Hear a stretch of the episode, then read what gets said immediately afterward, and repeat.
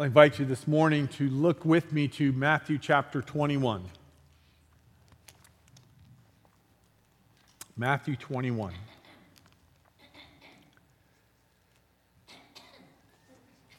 We entered the week we call holy. That really is kind of unholy. And we all know where this is going. On Palm Sunday, we all know where this is going. We have read the story over and over, many of us have. And we know that it's not until next Sunday that we celebrate the day when a bad Friday became a good Friday because of the resurrection victory of Jesus. But the question from Jaron Rowell this morning is worth asking. When we celebrate the victory of Jesus, will we really know what we are cheering about? Do you really know? Do I really know? Do we really know what we are cheering about when we celebrate the victory of Jesus?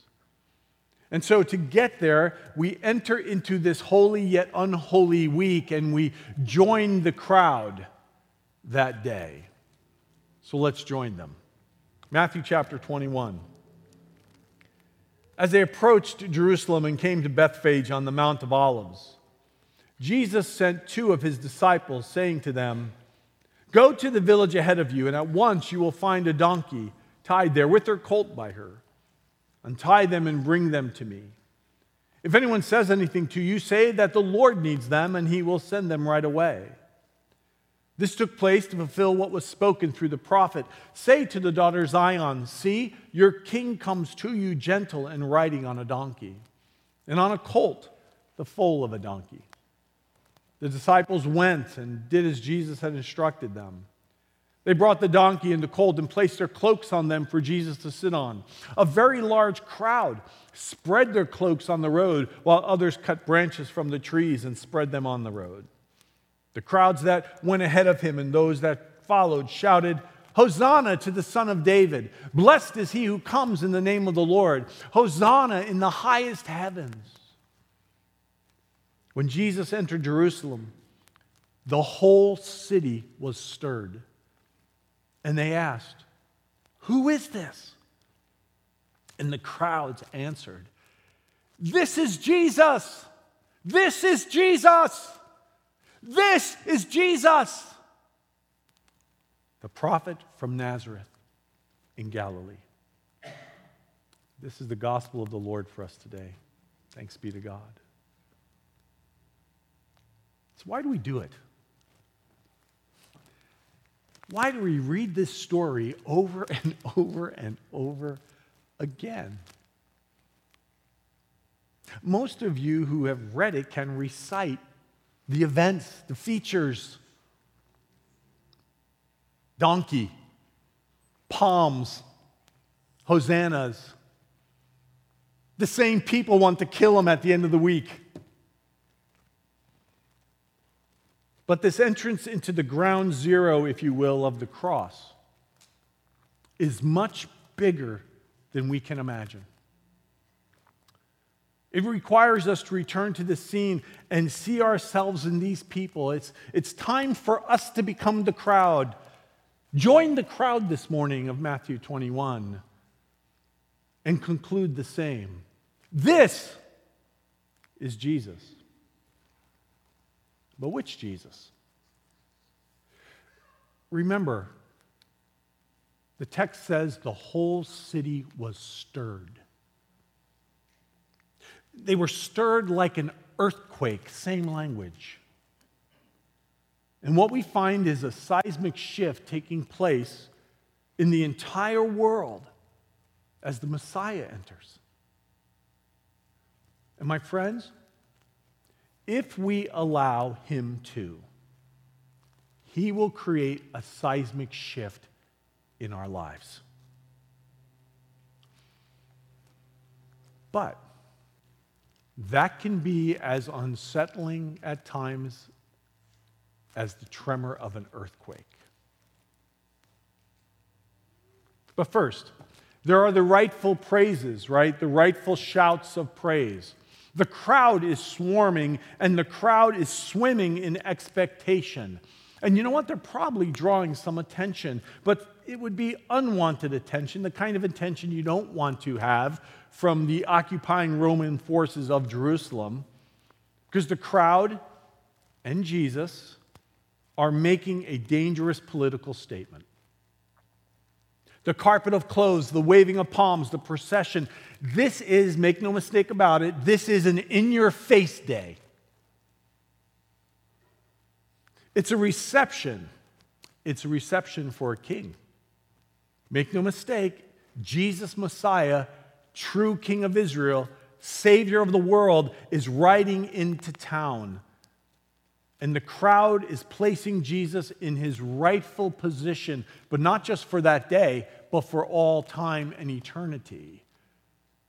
At the book of End Things, the book of Revelation, we read these words The Lamb will triumph because he is Lord of lords and King of kings. Hear that Lord of lords and King of kings. No king, no president, no ruler is greater than him. King of kings and Lord of lords is what Scripture teaches us. And so, yes, it's a powerful statement, it's a dangerous statement, but the crowd had it right. They were welcoming the one who holds the key to their victory. But there was this one problem. There was this one problem for them. And maybe, maybe for us too. The problem was this what is the donkey doing there? This donkey's a problem. Yes, the gospel looks back and it interprets this scene rightfully as fulfilled prophecy from Zechariah chapter 9. Rejoice greatly, daughter Zion. Shout, daughter Jerusalem. See, your king comes to you, righteous and victorious, lowly and riding on a donkey, on a colt, the foal of a donkey. But the question is is this what they want? Is this what we want? Because conquering kings entered on noble and strong steeds, powerful horses, symbolizing the crushing defeat of an enemy. That's what the people wanted. They wanted a Messiah who would come and crush and defeat the empire. They wanted a king who would set them up in power. But what did they get this morning? They get a humble and lowly and common donkey. They don't get a symbol of power, they get a demonstration of peace. They don't have someone coming to rule with force. They have someone coming to rule with nonviolent love.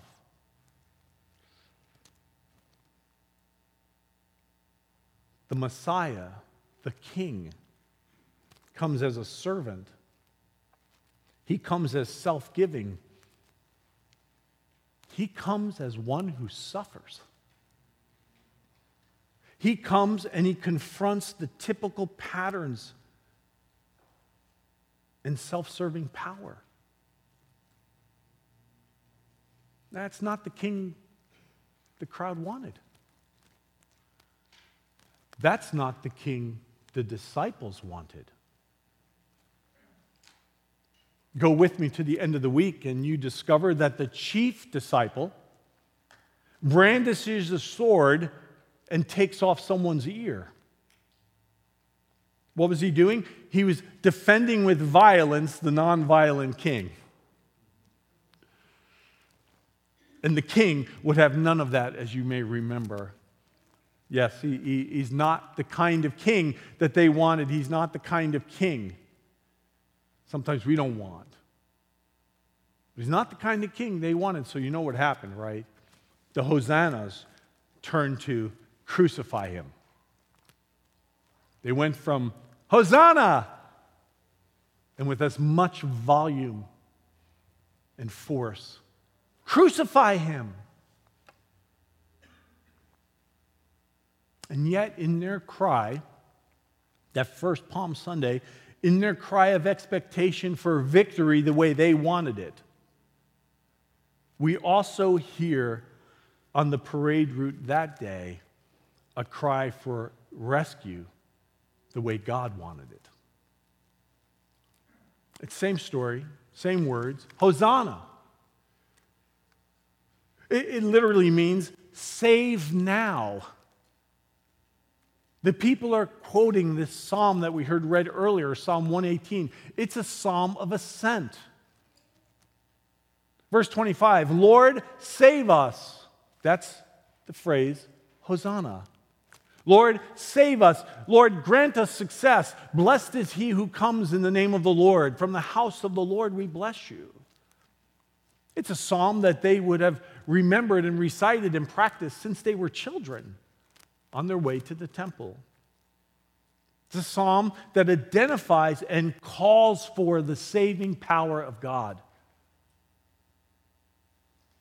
It's a psalm looking for rescue. But, but look again at the crowd. We're in the crowd now. We're walking with the crowd, the crowd who has known this language their whole life. What are they trying to do? They're trying to make Jesus something that he was not and he was never intended to be. A conqueror to vanquish the military enemy? A political power broker to claim their perceived rightful place in their country?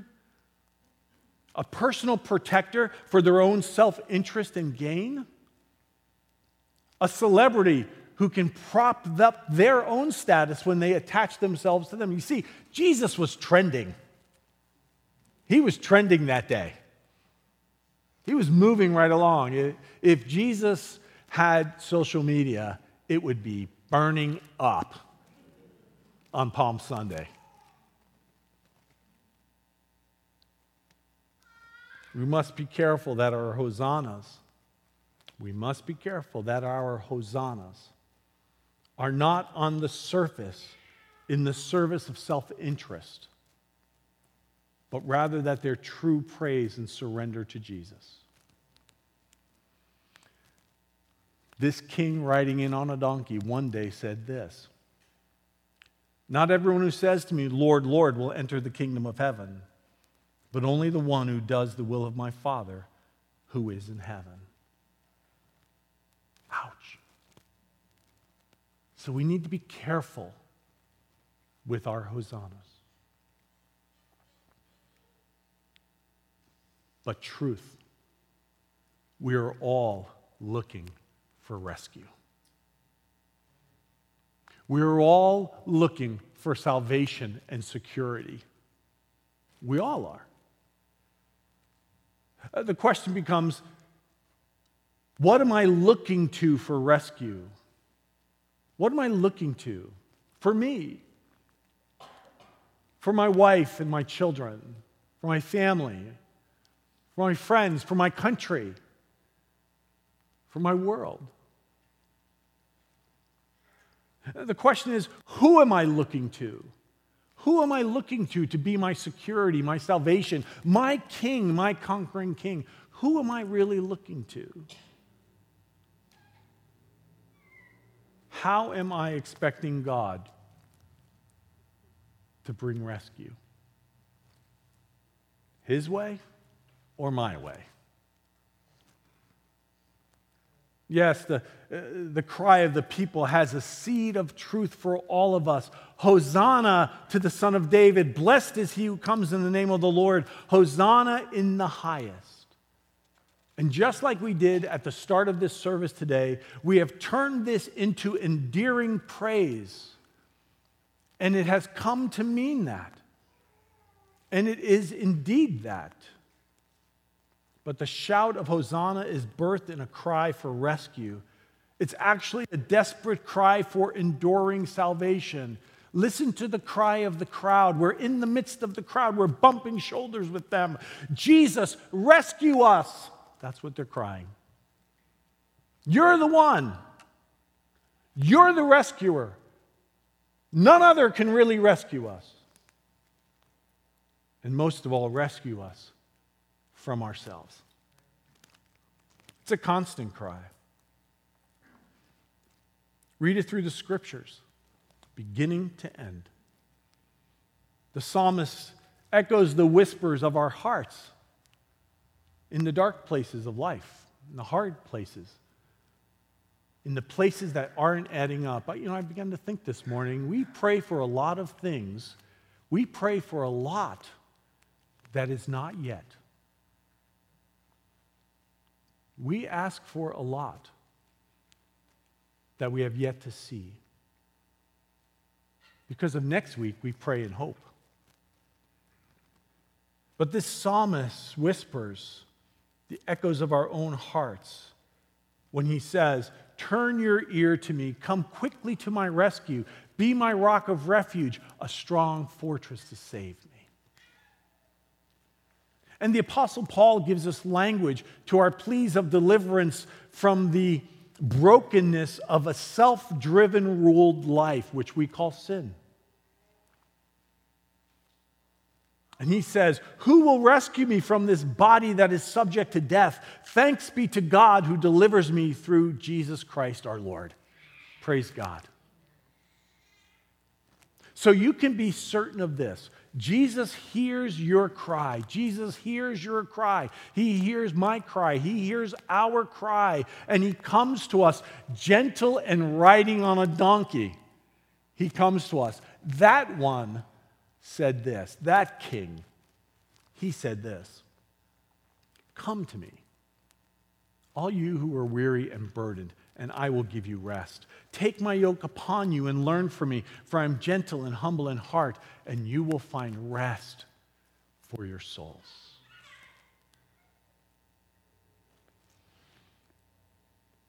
Clarissa Ramol tells the story about a group of citizens from Boston. I'm sure you're familiar with it who in 1786 created an organization. As you well know, we live on a rocky coast.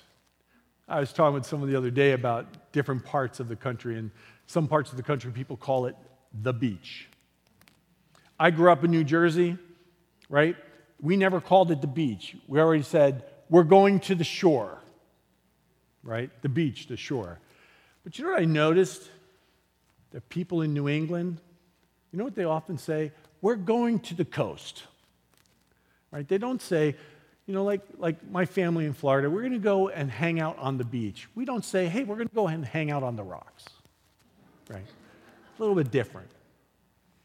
Well, the reality was shipwrecks were a frequent occurrence back in the 18th century and between now and then along the New England coast. Lives would be destroyed, cargo would be lost.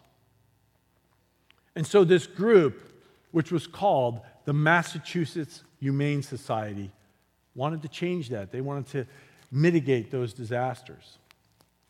And by 1848, their rescue efforts were so effective and became a central life saving part of the measures along the eastern seaboard that eventually it evolved into what we know today as the Coast Guard. These ordinary citizens back in 1786 were committed to rescue. And that is what our rescuer wants. Jesus is committed to rescuing us and wants to shape your history and my history. He wants to meet us in our history and make our story his story. You see, Jesus, Jesus is the one who will head out into the storms of sin and he'll throw you a lifeline. He's the one who will go into the crashing waves of failure and remind you that you're his beloved. He enters into the ocean floor of depression, wanting you to know you're not alone, and the white caps of fear. He boldly enters into the gale force winds of doubts and the fierce hurricanes of sorrow, and he launches out into the open water of sickness. And he goes with us into the dark waters of death. You see, Jesus enters the world like a Coast Guard rescue swimmer. Do you know what their motto is? So others will live. We go out so others will live. Clarissa Moll tragically lost her husband. Young woman. Made no sense. And she writes this Suffering and trials will make us feel like we're drowning. Evil in the world around us seems like it has no end. But when hiding rock and treacherous shoal threaten to undo us, our hope remains secure. On the cross, our rescuer has defeated sin, death, and the devil, and one day he will rescue us, delivering us from our enemies forever. You see, this is where this holy yet unholy week leads. It leads to the uncomfortable, unpredictable, unsuspecting, unlikely way that God comes to rescue us. Lord, save us. Hosanna, Lord, save us. How? Galatians 1 says, The Lord Jesus Christ, who gave himself for our sins to rescue us from the present evil age according to the will of our God and Father. So, no wonder the city was stirred with seismic activity of soul. No wonder our souls should be stirred with the seismic activity of his love. On the larger scale of things, the engineers and scientists among us understand this much better than I do. But there are very few in the larger scheme of things, constants in the physical universe. Very few. But one is the speed of light. The speed of light in a vacuum. It's like stupid fast, right? 299,792,458 meters per second fast. How fast is it? Well, it's already gone.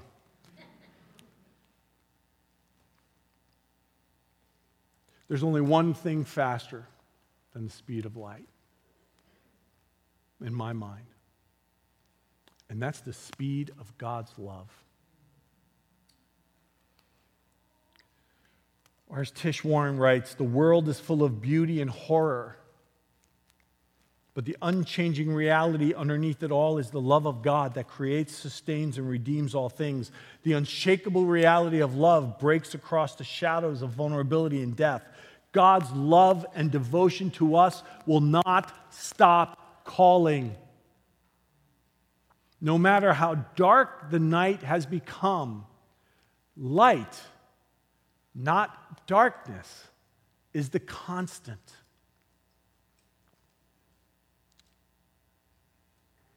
And I wrote this in my journal this week. But oh God, it feels like darkness is the constant. But then I remembered. I remember what the Bible teaches us about Jesus. Light shines in the darkness, and the darkness can't overcome it. Amen. Light shines in the John 1 5 is worth memorizing. Light shines in the darkness. Name your darkness, whatever that darkness may be. Light shines in the darkness, and the darkness cannot overcome it. And so she goes on with this truth. The only way to endure this mystery called life is to put the whole weight of our life on the love of God.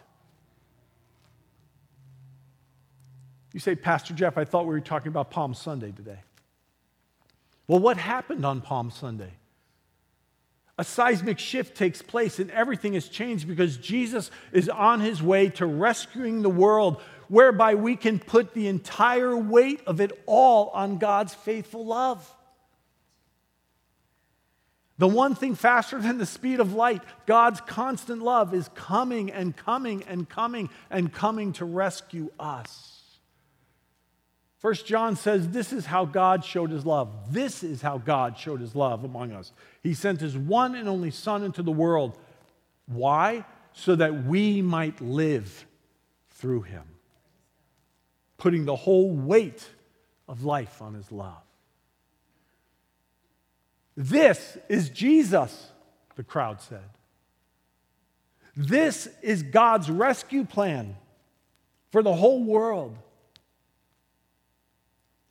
And this includes you and me. So, where in this present evil age do you need rescuing? Do I? Where do you need rescue today? Where is that sin that you need saving from? What is it? What is that attitude that you need deliverance from?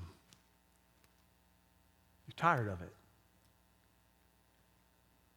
What is that sorrow you need healing from? What is that discouragement you need lifting from? What is that pain, that deep pain you need relief from? Where is it that you need Jesus to come and meet you? Because we believe that as we enter this week, at the end of the week, a bad Friday was made good. We know this he still rescues. He still goes out so others may live. He is the one who will come and sit in the darkness. Sometimes He doesn't rescue me from my circumstances, but He rescues me in them. So he is the one who will come and sit in the darkness. He is the one who will come and weep in the sorrow. He is the one who will suffer in the pain. He is the one who will die for the world for the forgiveness of sins. And he is the one who wins the victory over hell and death. So let me ask you, as I ask myself, where do you need rescue today from Jesus? That comes from Jesus. Hosanna! Hosanna! Blessed is he who comes in the name of the Lord. Hosanna in the highest heaven. Thanks be to God. Our worship team is going to come. And as they come this morning, we're going to sing these lyrics from Matt Maher, For My Money if you want to really prepare yourself for Easter, you should listen to Matt Maher all week long. It's all week long. I'm going to. And he writes these lyrics that we're going to sing Lord, I come and I confess. Bowing here, I find my rest. Without you, Lord, I fall apart. You're the one who guides my heart. Lord, I need you. Lord, I need you every hour. I need you.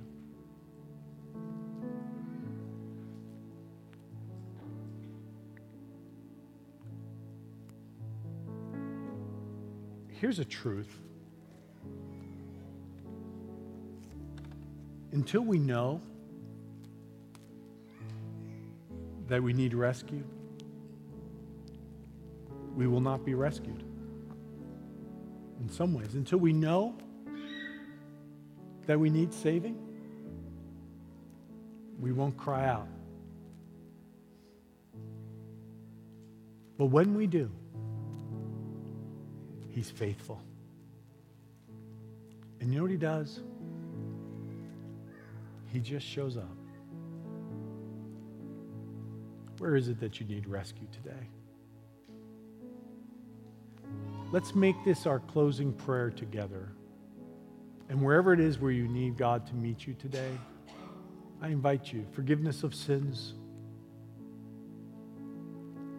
He, he runs to us to forgive us, like the prodigal father.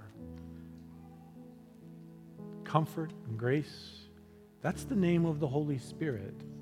Paraclete, comforter, the one who stands beside us. Strength, hope, we read it. He's our refuge, our stronghold. And He meets us beyond our emotions, beyond our circumstances, in our lives. Let's cry out to Him, Lord, I need you. Stand with me this morning as we sing together.